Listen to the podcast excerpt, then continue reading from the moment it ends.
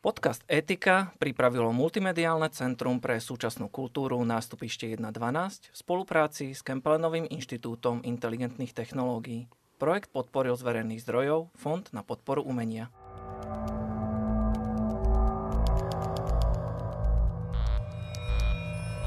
Digitálne a informačné technológie nám zlepšujú a zjednodušujú život.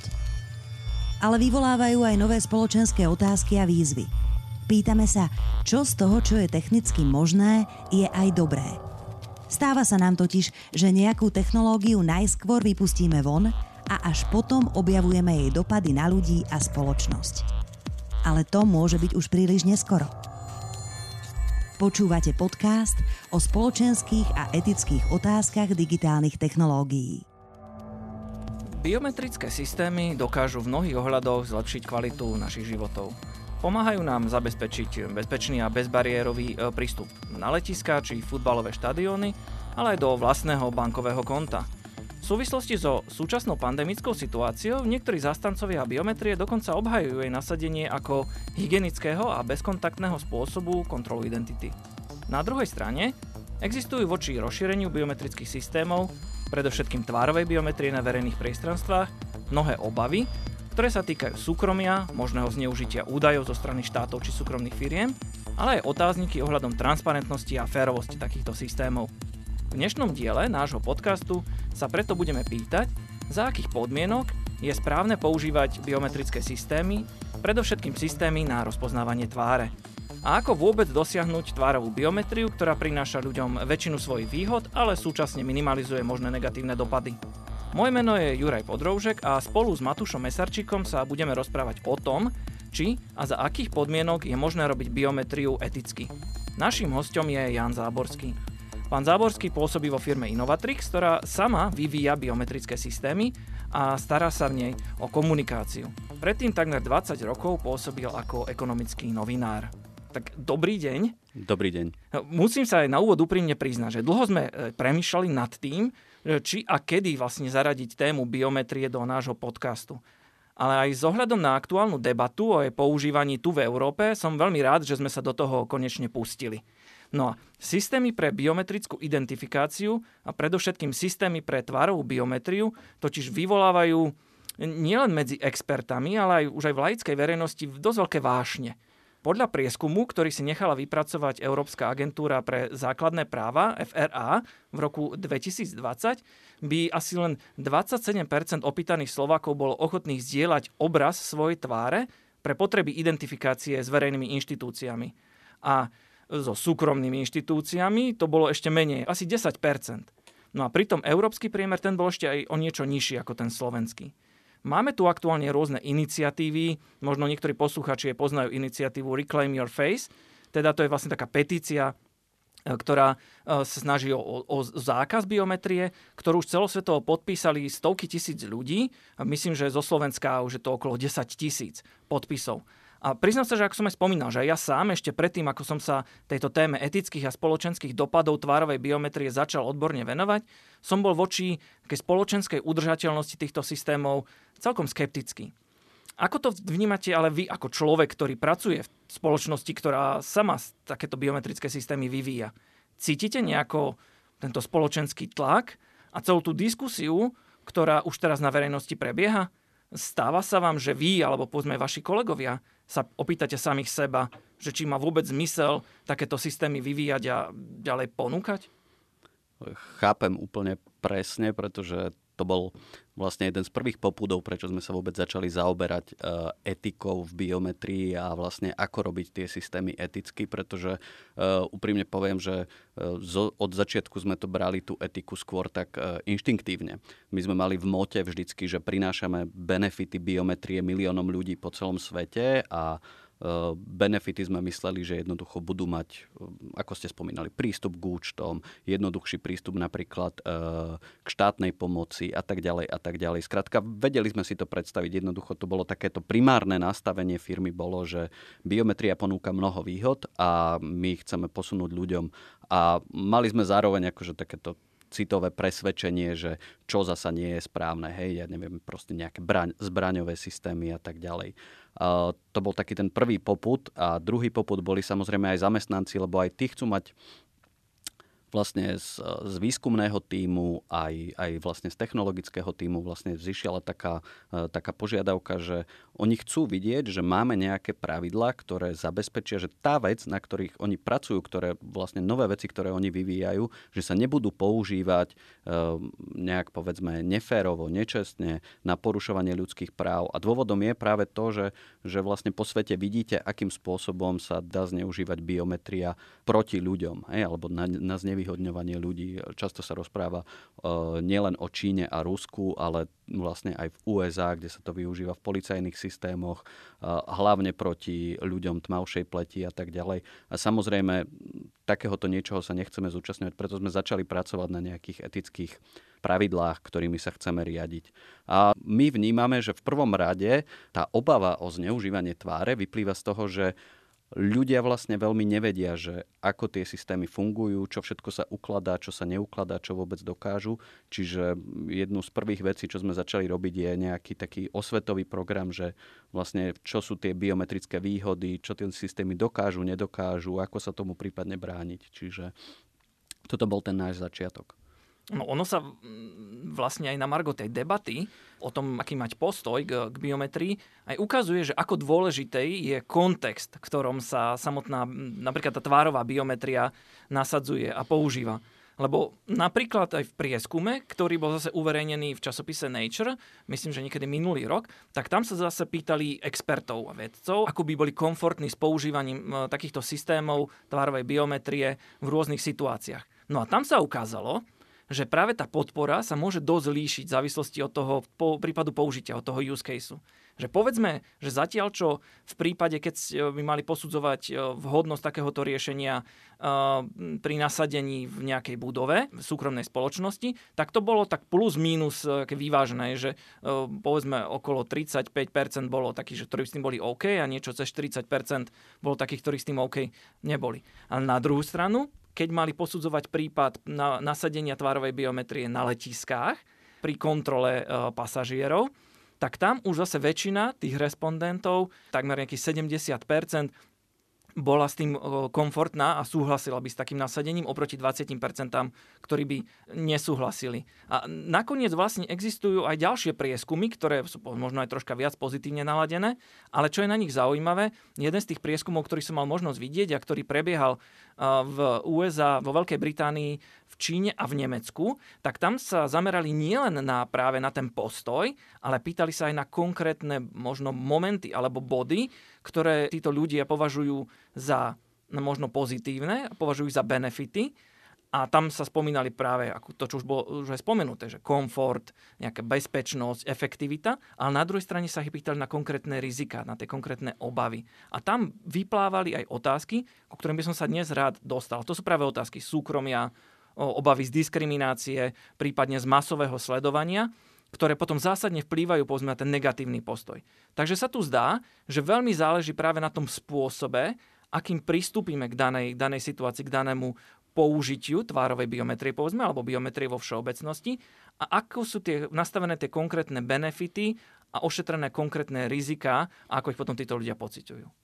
Uh, ako ten kontext je tam absolútne dôležitý, keď ste spomínali to letisko. To je priestor, kde sú vlastne všetci ľudia, ktorí tam prídu, automaticky očakávajú jednak bezpečnosť a jednak nejakú zvýšenú formu kontroly. Proste viete o tom, že vás x krát počas toho pobytu na letisku budú legitimovať, musíte mať pás. Akože keď, keď si spomeniete na klasický cestovný stres, tak prvé máme pasy, Hej. Potom samozrejme máme letenky, ale máme pasy, lebo vieme, že nás budú kontrolovať niekoľkokrát. Hej.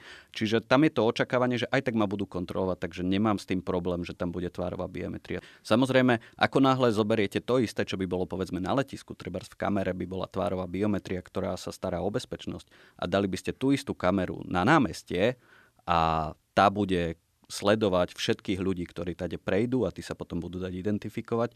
No samozrejme pocitovo je to niečo, ale úplne, úplne odlišné. Hej, ako, už len ako občan, keď si to predstavím, tak samozrejme, keď viem, že je niekde kamera, podľa ktorej je možné ma nejakým spôsobom odsledovať, respektíve neviem, čo všetko o mne tá kamera zbiera. To si myslím, že je veľmi dôležitý bod, že vlastne neviem, čo to zbiera a na čo sa to používa. To je samozrejme ten bod, ktorý je podľa mňa nebezpečný. A ten kontext je tam absolútne dôležitý a myslím si, že to informovanie o tom, ako sa tie dáta spracujú, eh, je možno najdôležitejšie z toho všetkého, aby sa toho ľudia nebáli v tých pozitívnych prípadoch. My tu hovoríme primárne o etických a spoločenských otázkach tvárovej biometrie, v angličtine facial recognition. Biometria má však množstvo rôznych podôb a použití. My už sme aj v predchádzajúcich častiach nášho podcastu spomínali uh, návrh na horizontálnu reguláciu umelej inteligencie z dielne Európskej komisie, v skratke aktu o umelej inteligencii a ten taktiež určitým spôsobom sa biometrických systémov dotýka. Uh, tento akt definuje biometrické údaje ako osobné údaje týkajúce sa fyzických, fyziologických alebo behaviorálnych charakteristických znakov fyzickej osoby a ktoré vlastne umožňujú alebo potvrdzujú jedine jedinečnú identifikáciu danej fyzickej osoby, ako sú napríklad vyobrazenia tváre alebo daktyloskopické údaje. V zásade táto definícia nie je nová, ona je prebratá zo známeho všeobecného nariadenia na ochranu údajov GDPR. Čiže čo chce európska legislatíva povedať, je asi to, že biometrické údaje sú nejaká osobitná kategória, nejaké citlivejšie osobné údaje. A v zásade aj preto sú predmetom špecifické regulácie v akte o umelej inteligencii a to takým spôsobom, že AJA reguluje nasadzovanie systémov tzv. diaľkovej biometrickej identifikácie. Čo to je?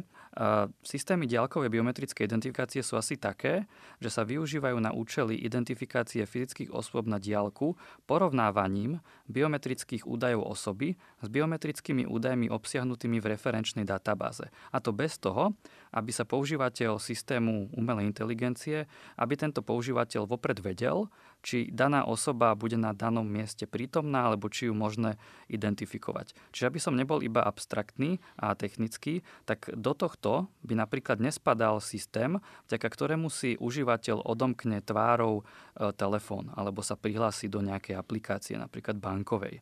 Ale naopak, systém, ktorý človeku oskenuje tvár a identifikuje ho pri vstupe na letisko alebo na štadión, by už do takejto regulácie spadal. A podľa návrhu tohto aktu o umelej inteligencii by sme mali potom zakázať systémy diaľkovej biometrickej identifikácie v reálnom čase používané špecificky na účely presadzovania práva a hlavne na verejne prístupných miestach, samozrejme s určitými výnimkami. A moja otázka je, že v čom sú tieto systémy, ktoré chce aj ja zakázať, špecifické v porovnaní s ostatnými biometrickými systémami, napríklad z technologického hľadiska. E, povedzme, v čom sú odlišné napríklad od systému, ktorý by nebol v reálnom čase a ktorý by identifikoval ľudí na fotografiách až zo záznamu, teda spätne. E, dáva vám vôbec zmysel odlišné posudzovanie takýchto rôznych biometrických systémov, s ktorým ten návrh regulácie prichádza? Ako ja si myslím, že tá regulácia veľmi správne rozlišuje vlastne tie systémy na nejaké všeobecné identifikačné systémy, ktoré ako v zásade je to taká predstava z takých tých dystopických filmov presne, že je tam kamera a v momente, keď prejdem kadekoľvek po voľnom priestranstve, tak ono ma nielenže vidí, ale ma identifikuje, uloží si ma niekde proste do databázy, že som tade vtedy a vtedy išiel, idem ďalej, ja o tom neviem. Hej, to je presne to, o čom tá regulácia hovorí. A to je samozrejme z hľadiska občianských práv, čohokoľvek, absolútne nie, že nepripustné, ale neviem si predstaviť akože tie dôvody, prečo by to vôbec prípustné malo byť. Hej? Akože, možno pre nejaký boj proti terorizmu v nejakom veľmi obmedzenom čase. Hej. Ale ako náhle, opäť sa dostávam k tomu problému tej informovanosti, ako náhle neviem po že ma to sníma a neviem, za akým účelom sú tie snímky používané, tak by som sa toho mal báť. Hej. A to neplatí len o biometrii, ale o všetkom. Ako náhle ja neviem, prídem do obchodu, oni odo mňa budú chcieť fotku občianského a tu sa postavte a dajte nám otlačky prstov, tak prvé, čo sa spýtam, na čo vám to je. A oni, po, oni by, keby mi povedali, že to vám, to vám môže byť jedno, my to proste potrebujeme, tak uh, sa budem čudovať, samozrejme. Čiže je veľmi správne takýto systém vytriediť práve kvôli tomu, že kvôli všetkým tým možným spôsobom zneužitia. Ale napríklad, ako viem si predstaviť aj to, že identifikovať ľudí na štadióne napríklad aj kvôli tomu, že chcem sledovať chuligánov, môže byť nepripustné alebo je nepripustné, hej? lebo proste môžem zachytiť kopu iných ľudí, ktorých by som teoreticky vedel tiež identifikovať. Na druhej strane pri vstupe Nemusí prebiehať identifikácia, to znamená, že neprejdem si človeka v databáze, ale v zásade len verifikujem. Napríklad robia sa veci typu, že predávate vstupenky a tie vstupenky sú viazané na konkrétnu osobu a biometria je v zásade najjednoduchším spôsobom, ako zviazať tú osobu s tou vstupenkou, aby proste nedochádzalo k priekupníctvu a tak ďalej. Hej. Plus sú systémy, ktoré nefungujú tak, že vlastne skenujú všetkých, ale vlastne iba vyhľadávajú napríklad známych chuligánov, a zakazujú im vstupy na štadióny. Hej? A to je podľa mňa v poriadku, lebo to zvyšuje bezpečnosť. Ľudia, ktorí podľa zákona nemajú právo vstúpiť na štadión, sa tam nedostanú a vlastne vtedy v tom prípade si viem predstaviť, že takáto identifikácia je možná. Na jednej strane má zmysel rozlišovať práve tú vzdialenú biometriu a určenú na identifikáciu, a na druhej strane možno takú tú biometriu, tú povedzme aj validačnú, alebo, alebo ešte nielen, že, že validačnú, ktorá má iba odkontrolovať, či som to skutočne ja, ale aj takú, ktorá akoby je, je na blízko. Ale na druhej strane, z toho, čo ste aj vlastne teraz povedali, možno nemá až taký veľký zmysel rozlišovať medzi tou biometriou real-time a biometriou zo záznamu. Lebo s ohľadom na nejaké dopady, a aj tie technické riešenia, ide o veľmi podobné riešenia s veľmi podobným rozsahom dopadov.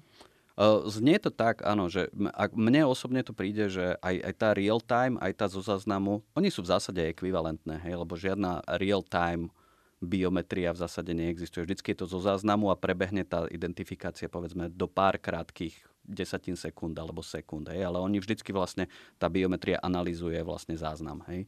Ale stále si myslím, že, že v momente, keď je to záznam alebo aj to real-time sledovanie pre všeobecný účel, tak treba tam určite spozorniť.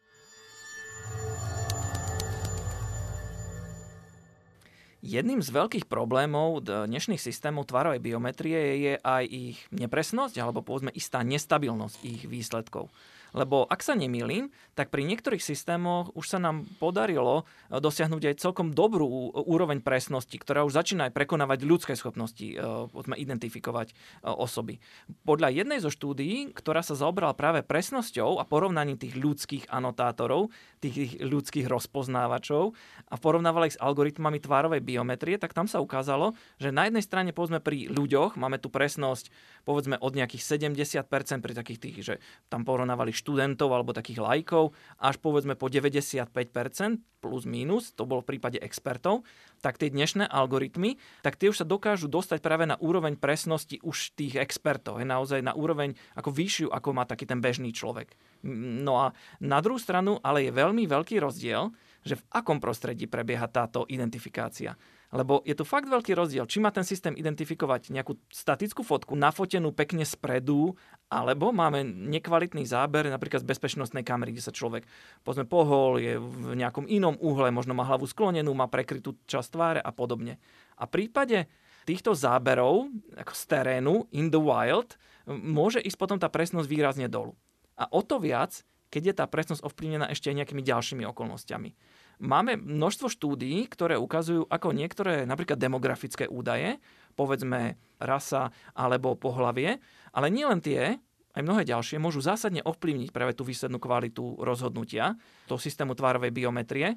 A asi medzi najznámejšie takéto štúdie patrí štúdia z MIT od týmu, ktorý viedla Joy Bulamini, ktorá okrem iného figuruje ako taká hlavná postava vo filme Coded Bias, ktorý určite tiež odporúčam si pozrieť našim poslucháčom.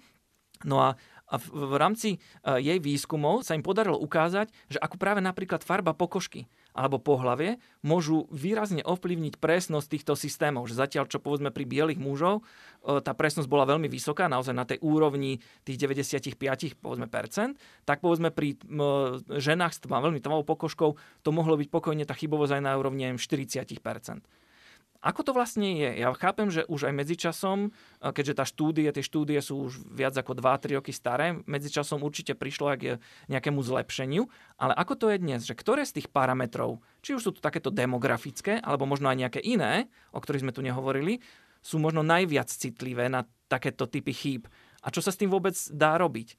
Do akej miery je teda presnosť systému ovplyvnená aj tým, že na akých dátach je ten systém natrénovaný, teda na akých dátach sa to naučí. Lebo je dosť možné, alebo teda ukazuje sa, že časť tých chýb je spôsobená aj tým, že povedzme, natrénuje sa ten systém na tých tvárach, povedzme, Európanov alebo nejakých ľudí, so, kde väčšina má svetlejšiu pokožku, ale potom by sa preniesla do krajiny, kde povedzme je väčšina ľudí alebo veľká časť populácie s tmavšou pokožkou. Ako to teda vyzerá dnes s týmito skresleniami, s biasmi v tvárovej biometrii? Ja by som začal od tej presnosti. A vlastne povedzme, že prvý algoritmus, taký ten zlomový, ktorý prekonal ľudskú presnosť, bol, bol Facebookový asi pred šiestimi rokmi. A odvtedy podľa prepočtov Amerického e, Národného inštitútu pre štandardy a technológie, ktorý vlastne robí porovnania tvárovej biometrie aj otlačkou prstov a tak. Je to vlastne taký priemyselný štandard, akože obzvlášť v našom biometrickom svete. Tak počítali, že odvtedy sa vlastne zvýšila presnosť tých algoritmov 30 násobne. Tým iba chcem povedať, že tie tvárové algoritmy sú veľmi, veľmi, veľmi presné, vysoko, vysoko aj v zásade už aj najlepšími nejakými rekognitormi profesionálnymi. Dokážu lepšie rozoznávať napríklad jednovaječné dvojčatá ako človek. Čiže v zásade pre väčšinu použití. A čo sa týka tých biasov, tak jedna vec je vlastne ten úplne, nazvime to nejaký prirodzený technický bias. E, čím je pokožka tmavšia, tým odráža menej svetla, tým je vlastne tvár menej kontrastná a tie neurónové siete, ktoré sa teraz využívajú, ktoré vlastne stoja za tým obrovským zvýšením presnosti tvárovej biometrie, tak tie neurónové siete majú väčší problém rozoznávať tie črty, jednotlivé črty tváre, napríklad nos, nosné dierky, oči a tak ďalej. Hej. Presne to, čo ste vraveli, strašne záleží na kvalite toho datasetu, na ktorej sa tá neurónová sieť natrénuje. Tie datasety sa získavajú ťažko a musíte ich mať dobre pooznačované, pretože to, ako ich označíte, od toho potom záleží, ako sa tá neurónová sieť učí vlastne z toho, z tých záznamov. No a väčšinou sa používali, teda dlhodobo sa používali na, na výcvik e, verejne dostupná sieť, kde boli hlavne celebrity a celebrity sú hlavne so svetlejšou pokožkou. Ten bias sa potom úplne e, logicky odrazil aj na tých výsledkoch tých neurónových sietí. Ale veľa firiem si to teraz uvedomuje a ja ako za nás poviem, my máme pomerne veľa projektov e, v Ázii a v Afrike a tam jednoducho potrebujeme, aby tie algoritmy fungovali správne aj na veľmi tmavých pokožkách, napríklad v Afrike, pretože tam napríklad dodávame, že volebné systémy, ktoré sú biometrické. A tam si jednoducho nemôžete dovoliť neidentifikovať človeka a povedať mu, viete čo, dnes nemôžete voliť, lebo ste príliš tmaví, nevieme vás rozoznať. Hej. Ešte keď sa vrátim k tým výcvikovým datasetom, e, keď sa robili porovnanie takých nedemografických biasov, tak jeden zábavný, ktorý z toho vyšiel e, teraz v nedávnej štúdii, bol aj to, že napríklad systémy oveľa lepšie rozoznávali ľudí s kravatou. A dôvod bol, že vlastne v tých výcvikových datasetoch, ktoré boli akože dobre olejblované, pooznačované, boli práve mm, celebrity vyfotené väčšinou s kravatou z nejakých oficiálnych udalostí. A samozrejme e, to znamená, že boli dobre nasvietené, nafotené kvalitným fotoaparátom, jednoducho tá sieť ich dokázala rozoznať lepšie. Čiže toto všetko ovplyvňuje vlastne kvalitu tej siete, ale asi najdôležitejšie je vlastne mať dostatočne diverzný dataset e, s rôznymi zábermi, viac kvalitných, menej kvalitných, aby sa to tá neurónová sieť naučila rozoznávať. A na tom pracujú vlastne v zásade všetky veľké biometrické firmy, pretože aj tí majú zákazníkov po celom svete a aj tam potrebujú, aby to fungovalo poriadne. Navyše teraz, keď sa o tých biasoch rozpráva, tak je to aj veľké reputačné riziko vlastne nejakým spôsobom systematicky diskriminovať nejakú časť populácie. Jedným zo základných problémov pri tvárovej biometrii v zásade akýchkoľvek podmienkach je, že o využívaní daného systému ľudia nevedia. My netušíme, že keď sa možno prechádzame po námestí alebo po ulici, že naša tvár je zosnímaná a identifikovaná. A mňa by zaujímalo, že či toto je neriešiteľný problém, alebo existujú nástroje, ktoré by zvýšili povedomie o využívaní tejto technológie, Aký je z vášho pohľadu rozdiel z hľadiska transparentnosti medzi klasickými kamerovými systémami, na ktoré sme možno už aj zvyknutí, a takými, ktoré využívajú tvárovú biometriu? Vieme použiť nejaké best practices alebo vedomosti, ktoré už máme pri nasadzovaní priemyselných kamier aj pre prípady použitia tvárovej biometrie? Lebo Keď sa tak nad tým zamýšľame, tak asi nestačí len prilepiť nejakú malú nálepku na dvere, že tu prebieha spracovanie tváre, respektíve na takých otvorenejších priestranstvách, ako sú napríklad námestia alebo veľké ulice, by sme asi nevedeli presne, že kam takúto nálepku vhodne umiestniť, aby si to všetci všimli. Čo by sa dalo spraviť preto, aby ľudia dostatočne skoro vedeli, že vstupujú do zóny, kde prebieha biometrická identifikácia? No, Hlavne si v prvom rade myslím, že v demokratických krajinách si celkom dobre neviem predstaviť, že mám biometrické kamery len tak rozvešané po námestiach a po uliciach. A, ak to je napríklad z dôvodu nejakej policajnej kontroly a tak, tak viem, že niečo také funguje napríklad v Nemecku pilotne a tak ďalej tak tam pomerne intenzívne menšie mesta, ktoré to nasadzovali, komunikovali s, vlastne s občanmi o tom, že akým spôsobom sa to využíva. A podstata toho využitia napríklad bola v tom, že aj keď vám napríklad išli tie, tie zábery na monitor, tak všetky tváre boli rozostrané, lebo to je jedna z vlastností biometrických systémov, keď viem zachytiť, kde je tvár, tak ju viem aj v reálnom čase niečím nahradiť, aby sa nedala proste identifikovať na pohľad. A tam napríklad identifikácia nebola zapnutá, čiže ľudia, policajti ani nevideli tváre, ani nevedeli zo systému, že kto sa tam pohybuje. Hej? Ale samozrejme toto treba všetko vykomunikovať ľuďom. Normálne by som to bral bez toho, že keď by bola niekde že biometrická kamera na verejnom priestranstve, tak by som to bral z môjho hľadiska občana ako nebezpečenstvo. Hej, že môžu, ktokoľvek ma môže vlastne sledovať, navyše ak mám malú dôveru v štát, v mesto, v čokoľvek, ktokoľvek sa na to môže napichnúť a zisťovať informácie. A áno, takéto systémy sú možné. Hej, je možné mať proste už aj tvárovú biometriu priamo v kamere, nie je to problém. Čo sa týka tých uzavretých priestoroch, tak, tak tam si viem predstaviť, že prvé riešenie by bolo normálne nálepka, že využíva sa tu tvárová biometria. Ale čo si myslím, že je dôležité, je informovať presne ľudí, že na čo sa využíva, čo sa zbiera a akým spôsobom sa s tým naklada. Či sa to ukladá, vyhadzuje a tak ďalej. A na tej nálepke kľudne môže byť QR kód, ktorý si prečítam mobilom, kde mám proste presné vysvetlenie a je podľa mňa dôležité aj mať nejaký opt-out, alebo teda nejaký spôsob kontroly nad tým, ako sa to využije alebo nevyužije. To znamená, že napríklad prídem na recepciu a poviem, že ja si neželám, aby ma to sledovalo a ten recepčný povie áno, odfotím si vás a ten systém si podľa tej fotky vyhodnotí, že tohoto človeka všade rozostriť, vymazať, vyhodiť, nesledovať čokoľvek. Hej. Toto si myslím, že je dôležité aj kvôli lepšiemu pocitu ľudí. Ja viem si to predstaviť, že v normálne fungujúcich spoločnostiach by toto takto malo fungovať, ale opakujem, že najviac si to asi viem predstaviť v tých uzavretých priestoroch. A z toho, čo zatiaľ sa tu rozprávame, mi príde, že skutočne jedna z najdôležitejších vecí, ktoré potrebujeme vyriešiť pri tvárovej biometrii, je transparentnosť. A teda nielen vo forme ich viditeľnosti voči ľuďom, ale do istej miery aj jej vysvetliteľnosti.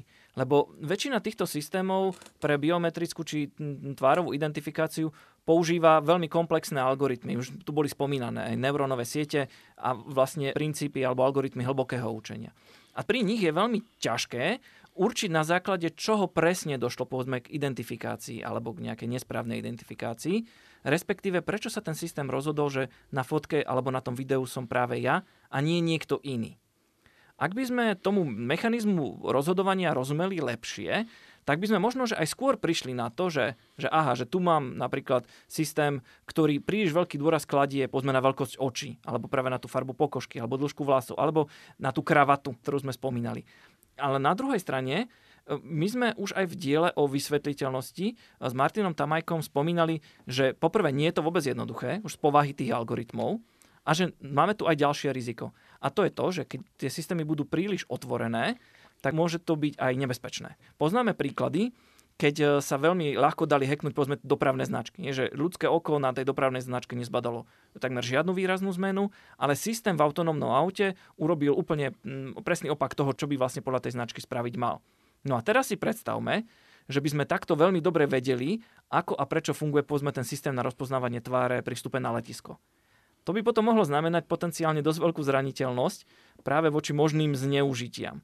Ako to vlastne funguje dnes? Dá sa nejako dosiahnuť vysvetliteľnosť systémov tvárovej biometrie, kde by sme mali nejakú úroveň toho poznania, čo sa tam deje, ale do takej miery, aby nedošlo k vážnej bezpečnostnej hrozbe?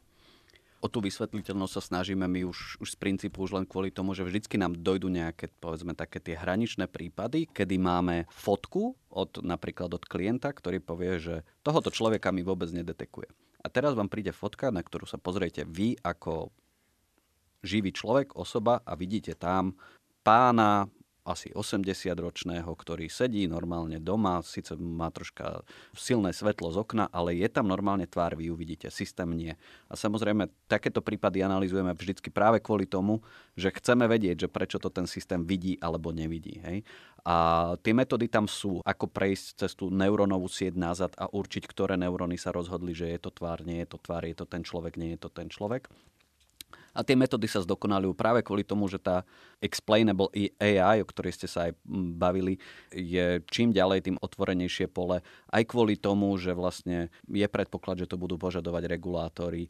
Aj kvôli tomu, že ak chcete ten systém zdokonaľovať, tak e, tá explainable AI je proste ideálny spôsob. Hej. Zoberiem si všetky tie hraničné prípady, kedy mi napríklad mal systém niečo detekovať a nedetekoval a idem prísť na to, že prečo mi to vlastne ten systém nedetekoval. Poviem príklad, my vlastne robíme okrem tvárovej biometrie ešte to, čo vlastne napríklad finančné inštitúcie potrebujú, je jednoznačné potvrdenie, že človek, ktorý sedí na druhej strane toho mobilu a chce si otvoriť účet, je určite živý. Hej, my nemôžeme povedať, že je živý na plus minus 70%.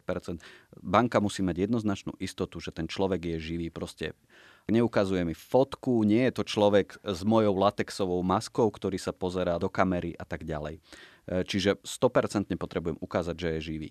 A e, vlastne my máme kopu fotiek, kde vidíte na tých testovacích príkladoch, kde vidíte jasne tváre živých ľudí, ale systém vyhadzuje, že nie sú živí.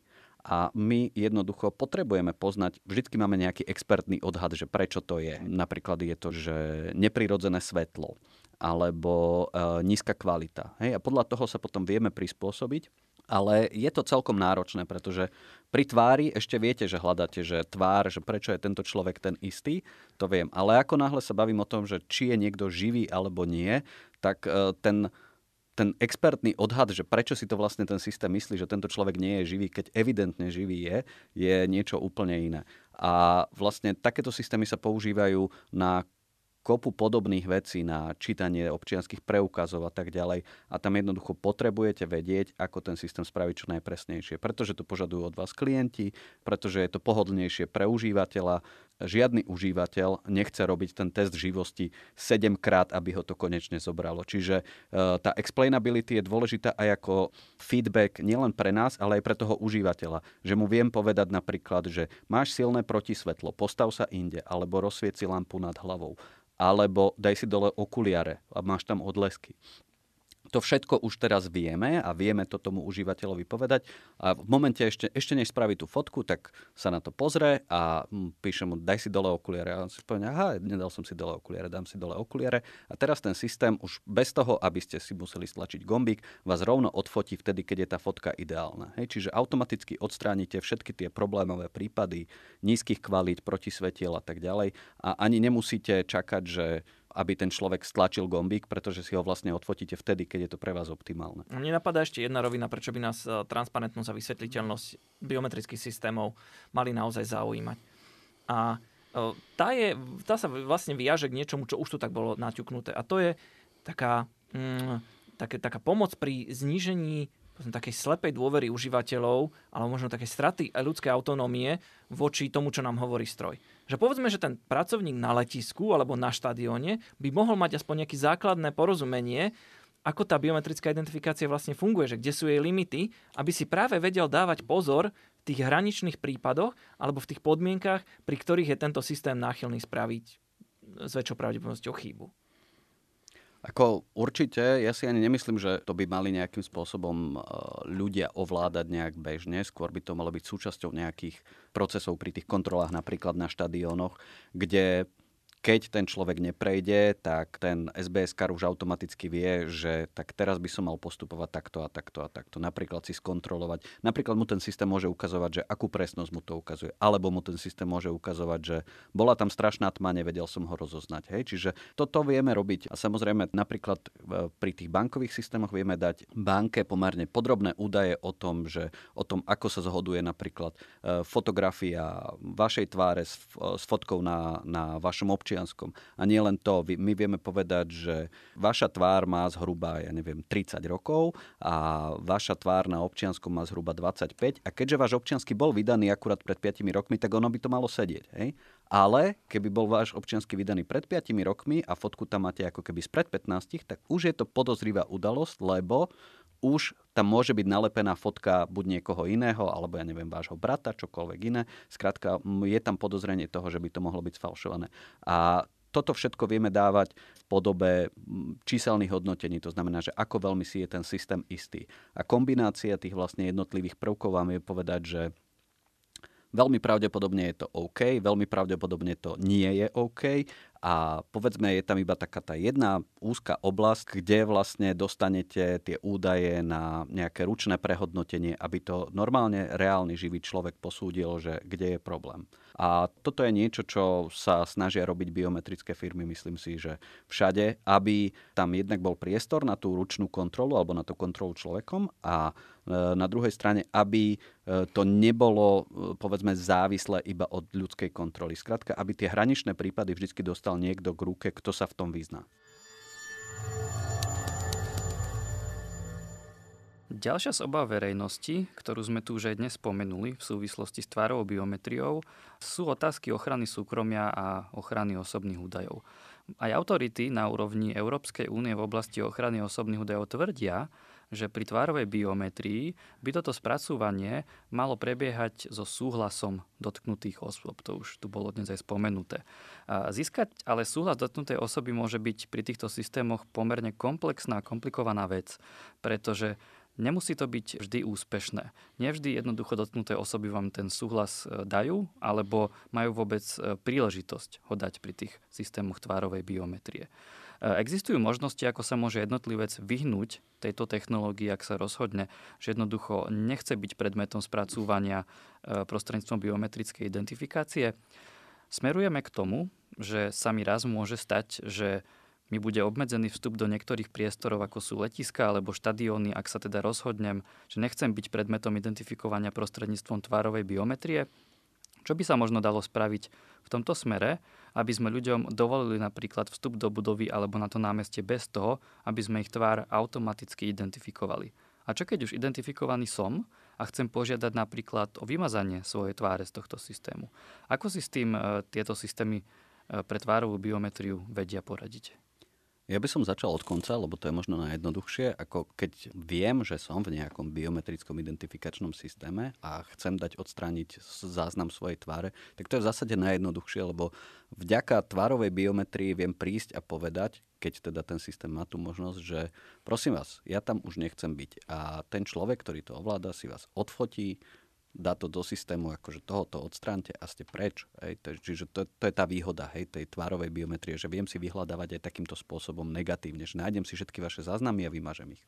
Samozrejme musí tam byť nejaká dôvera v to, že ten človek to naozaj spraví a ten systém takisto, ale ku tým námestiam stále si neviem úplne dobre predstaviť, že proste máme na námestí kamery, ktoré nám zbierajú tváre, s tým absolútne nie som v pohode, ale minimálne pri tých budovách alebo pri tých štadiónoch, pri tých letiskách v zásade sú dve cesty. Jedna je, že budem mať nejaký manuálny spôsob kontroly, ktorý si myslím, že by mal byť pre letiska minimálne, ale aj pre budovy. Pretože ako náhle ten systém vypadne, ktorý je väčšinou buď na cloude alebo na serveri, tak e, čo budete robiť? Budú vám tam postávať ľudia na chodbe, alebo akože, že proste nemôže to padnúť. Hej? Čiže nejaký takýto fallback tam musí byť. A keď som teda človek, ktorý nechce byť takýmto spôsobom identifikovaný z akýchkoľvek dôvodov, tak ten fallback viem využiť na to, aby som toho človeka dostal cez letisko. Ale samozrejme primárne je, že nemôže sa mi stať, že mi prejde neidentifikovaný človek cez letisko. Hej? To, to sa nemôže stať ani s biometriou, ani bez biometrie. keď si vezmeme vstupy do budov, no dobre, no tak nechcete mať tvár, tak nech sa páči, tu máte kartičku a pípajte sa všade. Väčšinou sú tie biometrické terminály robené v kombinácii s kartovými, čiže vie si vás prečítať. Prípadne nemusíte, nemusíte čítať tvár, ale môžete si tam zaenrolovať prst, lebo sa nebojíte, že nebojíte sa o otlačky prstov. S otlačkami prstov sú ľudia oveľa viac vyrovnaní ako s e, fotkou tváre. Neboja sa ľudia, že jednoducho vám zneužijú otlačok prsta nevedia si to dobre predstaviť. Hej. Zatiaľ, čo tú tvár, aj keď sa neukladá väčšinou v podobe tej fotografie, akože si ľudia berú viac osobne. Pri debatách o možných dopadoch na rôzne dotknuté osoby sa zväčša myslí práve na tých ľudí, ktorí, ako sme už povedali, vstupujú do budovy alebo sa prechádzajú po ulici. A pritom sa častokrát zabúda aj na tých, ktorých dáta vlastne použijeme ešte v tej prvej fáze, teda pri samotnom natrénovaní systému. Teda nie tých, ktorí sú identifikovaní, keď už systém beží v produkcii, ale tých, na ktorých tvárach sa systém vôbec naučí, čo je to tvár. Naučí sa identifikáciu. A tu sa stáva, že vývojári aj radi celkom odhodia zábrany, že jednoducho pri natrénovaní sa vezme všetko, čo sa aspoň teoreticky dá použiť, e, keďže používame systémy umelej inteligencie práve už spomínaného machine learningu, kde potrebujeme naozaj veľké objemy dát. A tu napríklad sa používa tzv. kráľovanie webu, že sa pustí osobitný algoritmus, ktorý povysáva fotky povedzme z internetu alebo z nejakej sociálnej siete a dokonca niektoré firmy idú až tak ďaleko, že z tých nazbieraných dát si vytvoria aj databázu, ktorú potom ďalej predávajú, ako sa to udialo v prípade spoločnosti Clearview AI, mm. ktorá sa tým aj pochválila, mala tom biznis model, že dokáže podľa fotky identifikovať e, viac ako 3 miliardy užívateľov a teda rovno podľa fotky vám ukáže, že kde je má ten človek napríklad profil na Facebooku alebo na Instagrame. Ako toto vnímate vy? Že kde máte nastavenú hranicu toho, ktoré dáta by sme ešte mohli používať na natrénovanie, prípadne nejaké ďalšie používanie a ktoré už nie? Že viete si povedzme predstaviť, ako si pomôcť, aby aj človek, ktorý nie je priamo súčasťou databázy na identifikáciu, ale jeho tvár povedzme bola použitá na natrénovanie, tak nebol takto negatívne zasiahnutý, napríklad tým, že by bol neskôr spätne identifikovaný. Náš postoj bol vždycky od začiatku v tom, že snažíme sa brať databázy tvári, ktoré majú ošetrené súhlasy. To znamená, sú normálne komerčné databázy, nie je to lacné, ale sú komerčné databázy, ktoré sú čisté, sú tam všetky konsenty, alebo je to mm, public property a tak ďalej. A vlastne aj keď zbierame dáta, ktoré väčšinou zbierame interne v rámci firmy, alebo povedzme u, u našich partnerov, tak súčasťou toho toho zberového procesu je v prvom rade súhlas. A v tom súhlase sa presne píše, že na čo budú tie dáta využité, napríklad na trénovanie tej spomínanej pasívnej kontroly živosti. Na to sme mali normálne takú veľkú súťaž vnútri vo firme, ktorej sa zúčastnil každý, kto chcel. Hej, ale s tým, že vlastne musel súhlasiť s tým, že jeho snímky budú použité na trénovanie. A vyslovene to podstatou tej súťaže bolo, že snažte sa spraviť fotku, kde ste živí a systém bude hovoriť, že živí nie ste, alebo naopak, kde používate masku alebo čokoľvek a systém si bude myslieť, že ste živí. Proste hľadali sme tie extrémne prípady a toto je proste náš interný dataset, ktorý sa potom olejbluje a využíva na trénovanie. A keby náhodou si to niekto rozmyslel, tak ho vieme odtiaľ vymazať. Opäť dá sa podľa tvárovej biometrie nájsť. Nie je to problém. No a toto je vlastne spôsob, akým rozmýšľame aj o tých externých datasetoch. Že keby sme mali externý dataset, niekto toto riešil, vieme, ten človek dokáže prísť a povedať, neželám si, aby som tam bol a my ho nejakým spôsobom nájdeme v tom datasete, vymažeme a všetky ďalšie algoritmy už vlastne nebudú trénované s jeho tvárou. Tie predchádzajúce áno, ale keďže vlastne tie algoritmy updateujeme, tak v tých ďalších by nebol. To je jediné, čo tam dokážeme spraviť. Nedokážeme spätne nejakým spôsobom vymazať neuróny v tej pôvodnej sieti, kde je nejakým spôsobom uložený, ale tak to ani nefunguje. No a potom je tu ešte ďalšia cesta tá je celkom schodná a, a o tej sa do budúcnosti rozmýšľa akože veľmi veľa aj v biometrickom svete a to sú syntetické tváre, pretože čo dokážu tie neurónové siete tiež je syntetizovať tváre neexistujúcich ľudí. Dokonca máte na to stránky, môžete si nájsť stránku, volá sa to, že this person does not exist, otvoríte si to, máte tam človeka, ktorý vyzerá úplne živo, ale je to neexistujúci človek vygenerovaný neurónovou sieťou a na ňom sa napríklad tiež dajú trénovať neurónové siete bez problémov. My takýto spôsob syntetizovania využívame pri učení sa uh, identifikačných dokladov. Vlastne my máme neurónovú sieť aj na identifikačné doklady, ktorá dokáže veľmi presne prečítať identifikačné doklady z rôznych kútov sveta. Vieme čítať napríklad hajčinu, cyriliku a tak ďalej, uh, arabské doklady No a ideálne by bolo zohnať napríklad 10 miliónov slovenských občianských. Hej, a napchať to do tej neurónovej siete. Lenže kde zoženiete 10 miliónov slovenských občianských? Alebo 10 miliónov občianských obyvateľov Čiernej hory, ktorých je 400 tisíc. Čiže vlastne to funguje tak, že stačí fotka vo vysokom rozlíšení jedného občianského a potom vlastne využijeme neurónovú sieť na to, aby vygeneroval povedzme milión občianských preukazov, ktoré majú na tých miestach, kde majú byť, tam sú dátumy narodenia, čísla, MRZ, fotky a tak ďalej a tie sa nahradia úplne v zásade takmer vymyslenými údajmi. Hej, akože tie občianske, keď vidíte, vyzerajú úplne ako pravé, väčšinou majú vygenerované nejaké pozadie, sú posunuté, otočené, niekedy majú protisvetlo, to všetko tam doplní vlastne tá neurónová sieť. Škrabance, e, tak ako by boli v naozajstnom, v naozajstnom používaní. Väčšinou sa tam spravia také kontrastné pozadia, čiže máme napríklad také zaujímavé zábery, že sú tam slovenské občianské na zebrom zadku, pretože ten je čierno takže takže to môžete vidieť, že to, sú tam veľké kontrastné rozdiely. No a na tom sa vlastne ten systém natrénuje, aby vedel rozoznať ten občianský aby aj v rôznych polohách, aj keď je obrátený, aj keď je v protisvetle, aj keď je poškrabaný a tak ďalej, aby vedel, že kde sa nachádza meno, priezvisko, dátum narodenia a tak ďalej. A toto je vlastne spôsob, ktorý sa dá využiť pri mnohých iných prístupoch, kde sa využívajú neurónové siete. Jednoducho tie dáta si vygenerujete. A je to v zásade bez problémov. Nemáte komu ublížiť. Ten vygenerovaný občiansky sa nedá nikde použiť, pretože nikde nie je registrovaný. Také číslo buď neexistuje, alebo patrí niekomu inému. Keby ste si ho skontrolovali, automaticky vám vyhodí nezhodu, pretože tam e, nemá správne prvky a tak ďalej. Čiže toto je metóda, ktorá v zásade nikomu neublíži a myslím si, že sa do budúcnosti bude využívať čím ďalej tým viac.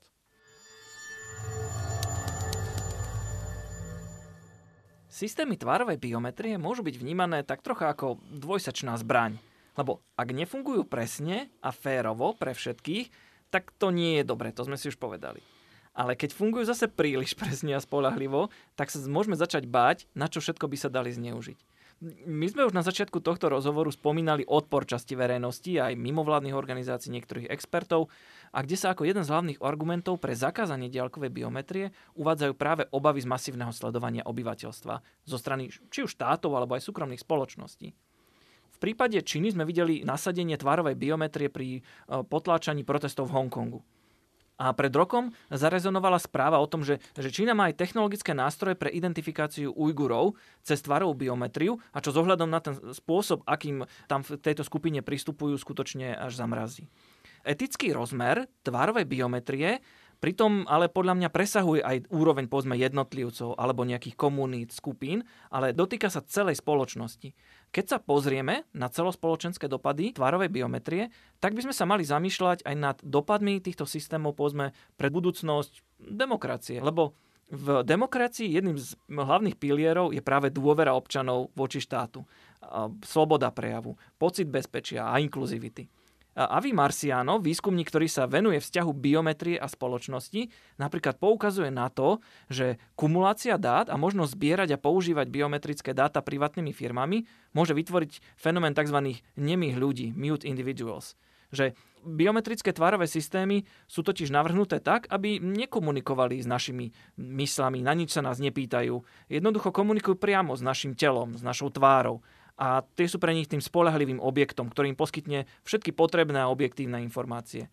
Takto ale môže veľa ľudí počase nadobnúť pocit, že vlastne namiesto nich komunikujú skutočne tie ich tela alebo tie ich tváre a že vlastne ako občania v tom demokratickom systéme ani nie sú takí potrební a nemusia sa aktívne zúčastňovať nejakého spoločenského diskurzu, s niečím súhlasiť alebo vôbec niečomu sa vyjadrovať. No a to môže byť pre fungovanie demokratickej spoločnosti skutočne kritické ako by sme mohli pokračovať vo vývoji a implementácii biometrických systémov, ale zároveň sa aj snažiť garantovať ľudské práva a zabrániť, povedzme, či už takomuto masovému sledovaniu alebo vzniku občanov bez hlasu. Čo sa týka nejakej tej našej kontroly, tak v prvom rade treba povedať, že my sa jednak držíme normálne takých tých pravidiel, že jednoducho napríklad existujú embargované krajiny, zoznam embargovaných krajín, s ktorými automaticky neobchodujeme, ani naši partneri a tak ďalej.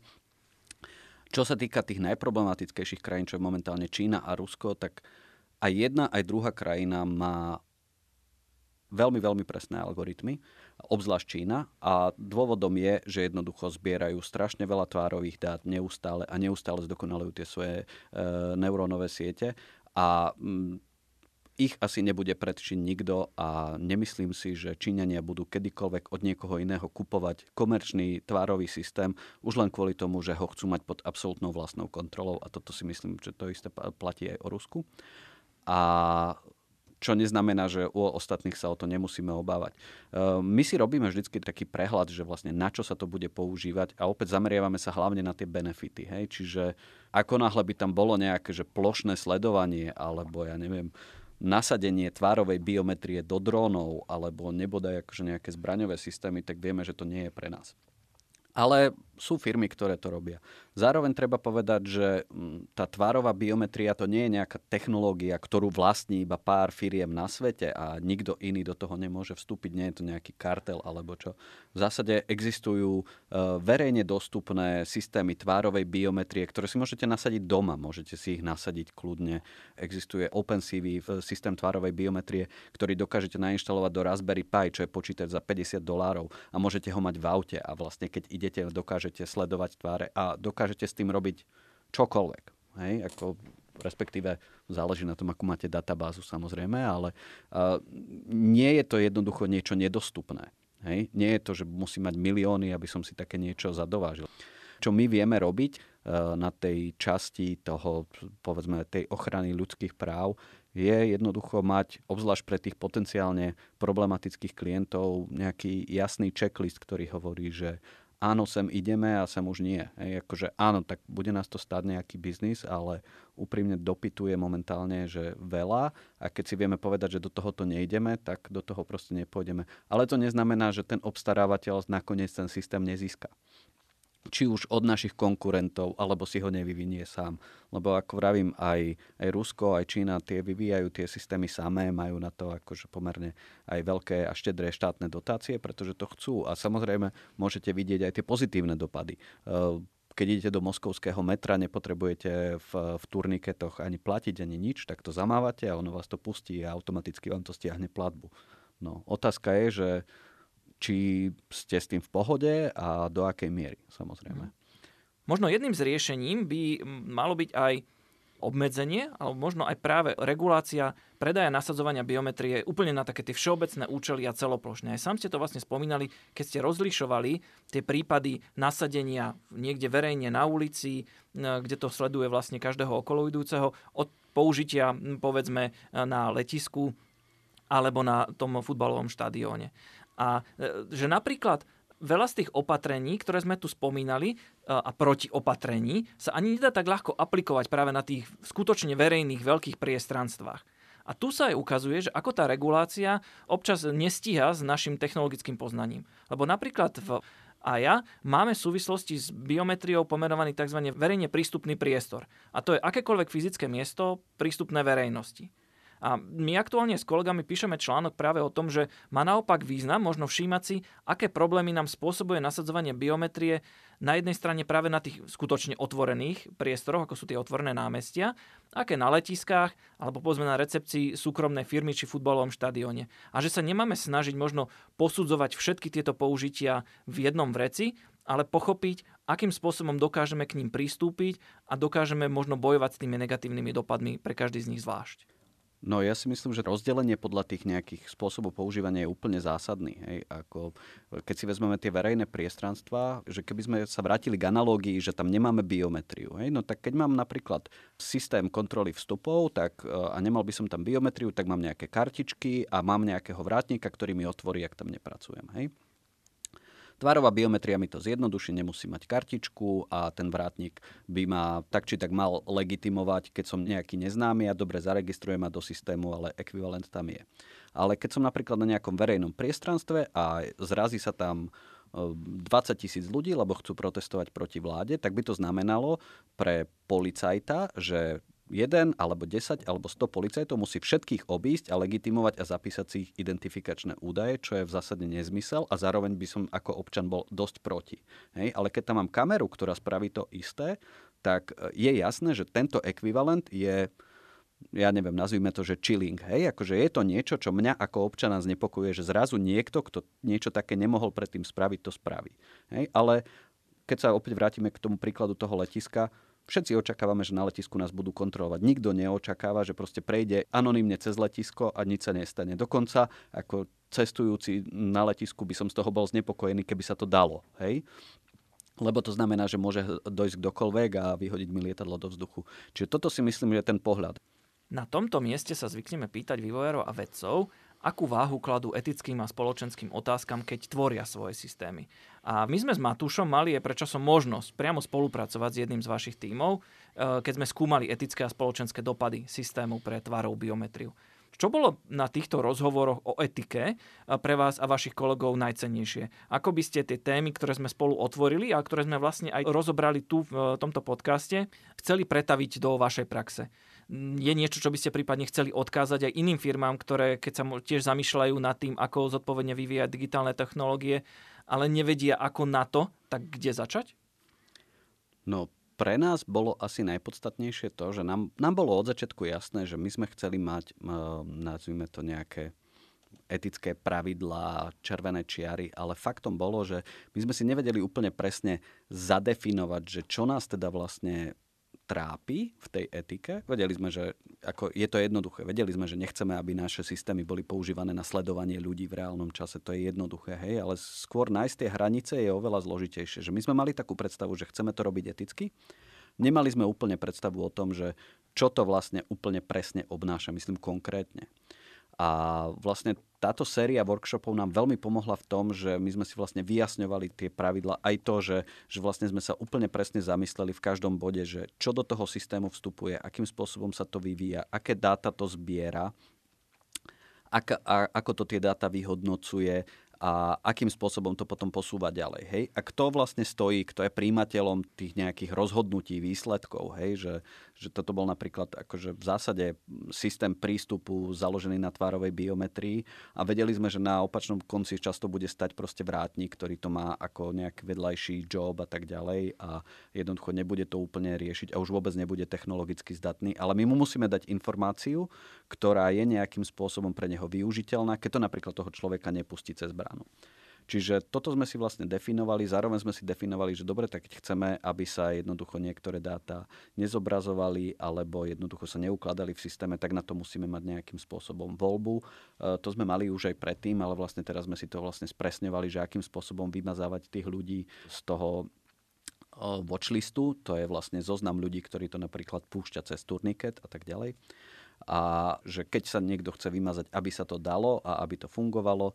Zároveň e, my fungujeme vlastne e, často takým spôsobom, že naše riešenia vlastne implementujú tretie strany svojim klientom a to je vlastne celá jedna oblasť, ktorej sa ešte teraz stále venujeme, že vlastne ako to ošetriť, aby ani tí partnery to nemohli implementovať len tak hoci kde. U nás akože funguje pomerne pomerne dobre tá selekcia tých partnerov, čiže oni sú podobne nadšení a, a vlastne majú podobný prístup k tej biometrii. S týmto až tak problém nemáme, ale samozrejme potrebujeme im vyjasniť nejakým spôsobom našu etickú pozíciu, čo je pre nás OK, čo pre nás nie je OK. A tým pádom opäť si to potrebujeme nejakým spôsobom spísať a vyjasniť my sami. Lebo môžeme našim partnerom povedať, že viete čo, predávajte to ale eticky, ale keď si nevyjasníte akože v celej tej línii, že čo to vlastne znamená pre jednotlivé tie stupne, tak uh, oni povedia, že viete, nám to prišlo úplne etické a my si povieme, že no dobré, ale nám nie.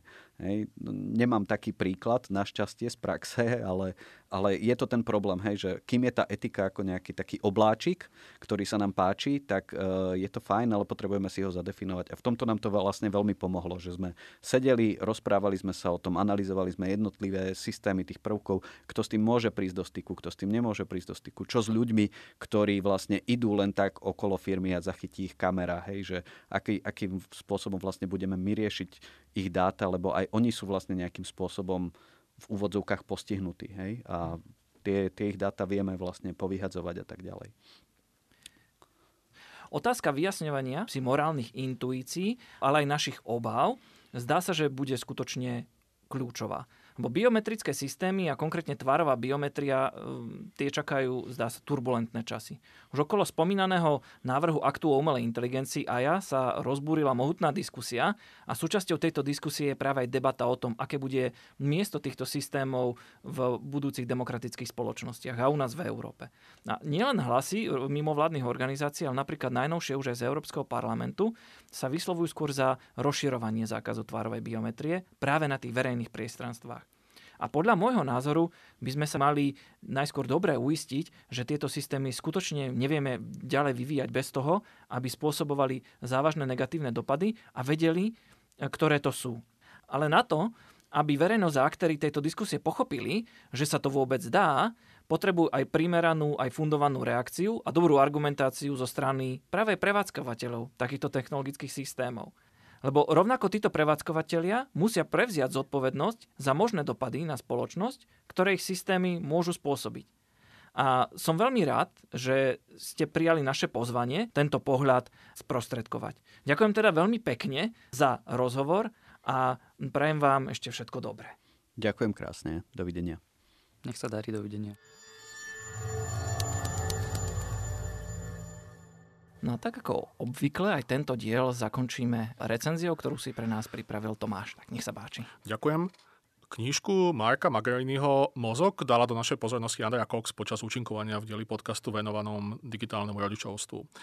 Zverom nás odhadla, že presne tento typ literatúry je ten, ktorý nás zaujíme a musím priznať, že mala pravdu. Magarinho knižka je naozaj dobrá, je písaná ako používateľská príručka k mozgu, čo samé je skvelé na niekoľkých úrovniach. V prvom rade, skutočne sme používateľia mozgu, nie operátori.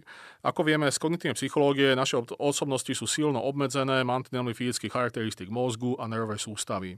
Tu máme, a táto nás definuje, v rámci mantinelov máme nejakú voľnosť robiť rozhodnutia a konať, ale zďaleka to nie je tak, že by sme si s mozgom mohli robiť, čo chceme. V druhom rade vychádza knižka z pochopenia, že nie človek má mozog, ale človek je mozog a telo slúži na jeho presun z miesta na miesto. Sme teda mozgy, ktoré sa učia používať mozgy. Niekedy to je ťažšie. V treťom rade je to veľmi primerané klzanie na hladine metafory. Keď bol vrcholom ľudského umu hodinový stroj, prípadne iný veľmi komplikovaný mechanický stroj, metafory k mozgu boli mechanistické. Dnes je na piedestali počítač a preto prirovnanie mozgu a počítača sedí. S drobným rozdielom. Mozog nie je ako počítač. Mozog je počítač. Síce z prírodného materiálu, ale predsa vykonáva komplexnú sériu výpočtov, aby v reálnom čase dekodovala informácie, ktoré prichádzajú z mnohých prepojených zmyslových periférií, z ktorých najkomplexnejší asi zrak. Reakciu mozgu možno prirovnať k algoritmu, ako keby mysel bola softverom, ktorý beží na hardveri mozgu. Ale mozog nie je stroj v doslovnom zmysle slova. Počítačová terminológia zvádza k ontologickému dualizu mozog hardware versus mysel software. V skutočnosti je mysel skôr výstupom grafickej karty a mozog všetkým tým ostatným. Každopádne sa nemusíme trápiť, ak metafory našich nástrojov nesedí na pochopenie ich tvorcu. Na približne 250 stranách autor prechádza všetky významné aspekty súvisiace s mozgom a s jeho použitím. Začína popisom komponentov, vysvetľuje citlivou mierou vyváženosti medzi komplexitou a názornosťou funkcionalitu základných stavebných prvkov mozgu, neuróny, axóny, synapsy, vysvetľuje fungovanie neurotransmitorov a ďalších častí. Pri topografii mozgu vychádza z poznatku evolučnej biológie a jednotlivé časti vysvetľuje podľa pôvodu ich vzniku od stoviek miliónov rokov po pár miliónov nedávnych predkov človeka. Podobne, ako tomu býva pri popise technologických prvkov prístrojov, prechádza hlavnými kognitívnymi funkciami.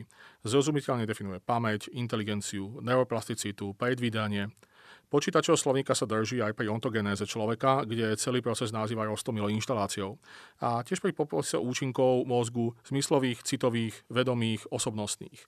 Marko Magarini pomenúva vyššie kognitívne funkcie, motivácia, koncentrácia, učenie, rozhodovanie a podobne ako ovládací panel. O miere kontroly, napríklad slobodnou vôľou nad vyššími kognitívnymi funkciami sa dá rozumovať, ale o tom je skôr už iná literatúra. Vtipným spôsobom tiež autor rozlišuje model mužského a model ženského mozgu. Kniha je písaná ako základný vhľad, komunikovaná ako príručka používateľa, teda nemusí úplne reflektovať potreby špecialistov. V časti, ktoré autor nazýva bežné problémy, by som však aj tak odporúčil dať väčší pozor, aby nedochádzalo k zamienaniu neurodiverzity s chybami alebo poruchami. Na druhej strane hodnotnými na prečítanie sú aj autorové predikcie budúceho vývoja našich mozgov za prispenia medicínskych technológií, genetických modifikácií a umelej inteligencie.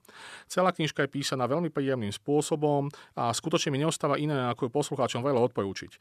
Knižku Marka Magainiho Mozog, návod na použitie, vydal slovenskej jazykovej mutácii ICAR v roku 2021. No, opäť výborný tip a vlastne možno aj dobrý tip na vianočný, vianočný darček pre našich poslucháčov. U, uvidíme, či IKAR vydá v tejto edícii ešte niečo ďalšie, lebo minimálne evidujem knižku Novorodenec, ktorá je podobne písaná, tiež je to ako keby to bola počítačová aplikácia, to, to dieťatko, tak možno ešte prekvapia niečím ďalším. Takže je to, je to veľmi nádejný počin. Super, no ďakujem, ďakujem tebe Tomáš, ďakujem vlastne Andrej, že e, nám dala takýto výborný tip. A čo dodať na záver? Asi obligátne. E, ďakujeme vám, že ste si nás vypočuli. E, ďakujeme za váš čas a budeme veľmi radi, ak nám napíšete, ak vám niečo v našom podcaste utkvelo, niečo vám prípadne chýba, alebo by ste sa nás chceli niečo opýtať. Ak teda máte nejaké otázky, tak nám pokojne napíšte na podcast zavinačkinit.sk. No a ja vám prajem ešte všetko dobré. Do počutia. Do počutia.